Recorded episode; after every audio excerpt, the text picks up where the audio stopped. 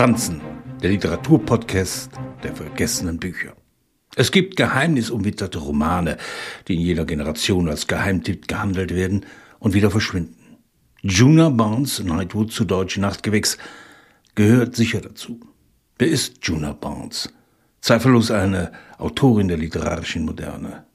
Als Kind im Schatten von Freidenkern aufgewachsen, die nicht vor Missbrauch zurückschreckten.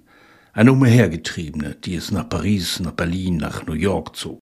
Fester Bestandteil der künstlerischen Bohème und eine Frau, die sich in der Nacht auskannte. Hinter ihren Figuren verbirgt sich eine illustre Liste bekannter Namen. Nachtgewächs ist ein Roman über das Leben und die Liebe von fünf exzentrischen Menschen. Vielleicht sogar der erste moderne Roman mit einer Transgender-Figur. In ihm begegnen wir Dr. Connor, einem Transvestit, der zum lyrischen Vortrag neigt und beklagt, im falschen Körper geboren zu sein.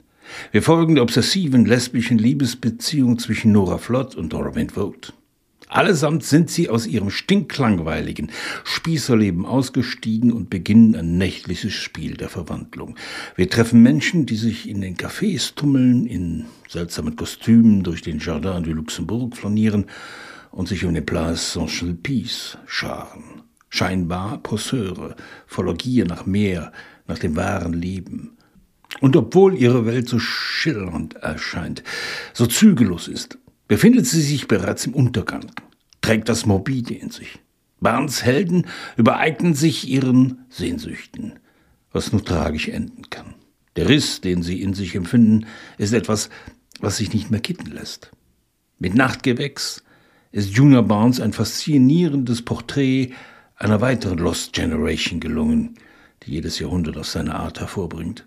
Egal, ob sie sich an den Rand zurückziehen oder die Nacht für sich entdecken. Zu sehr lieben, geht das überhaupt?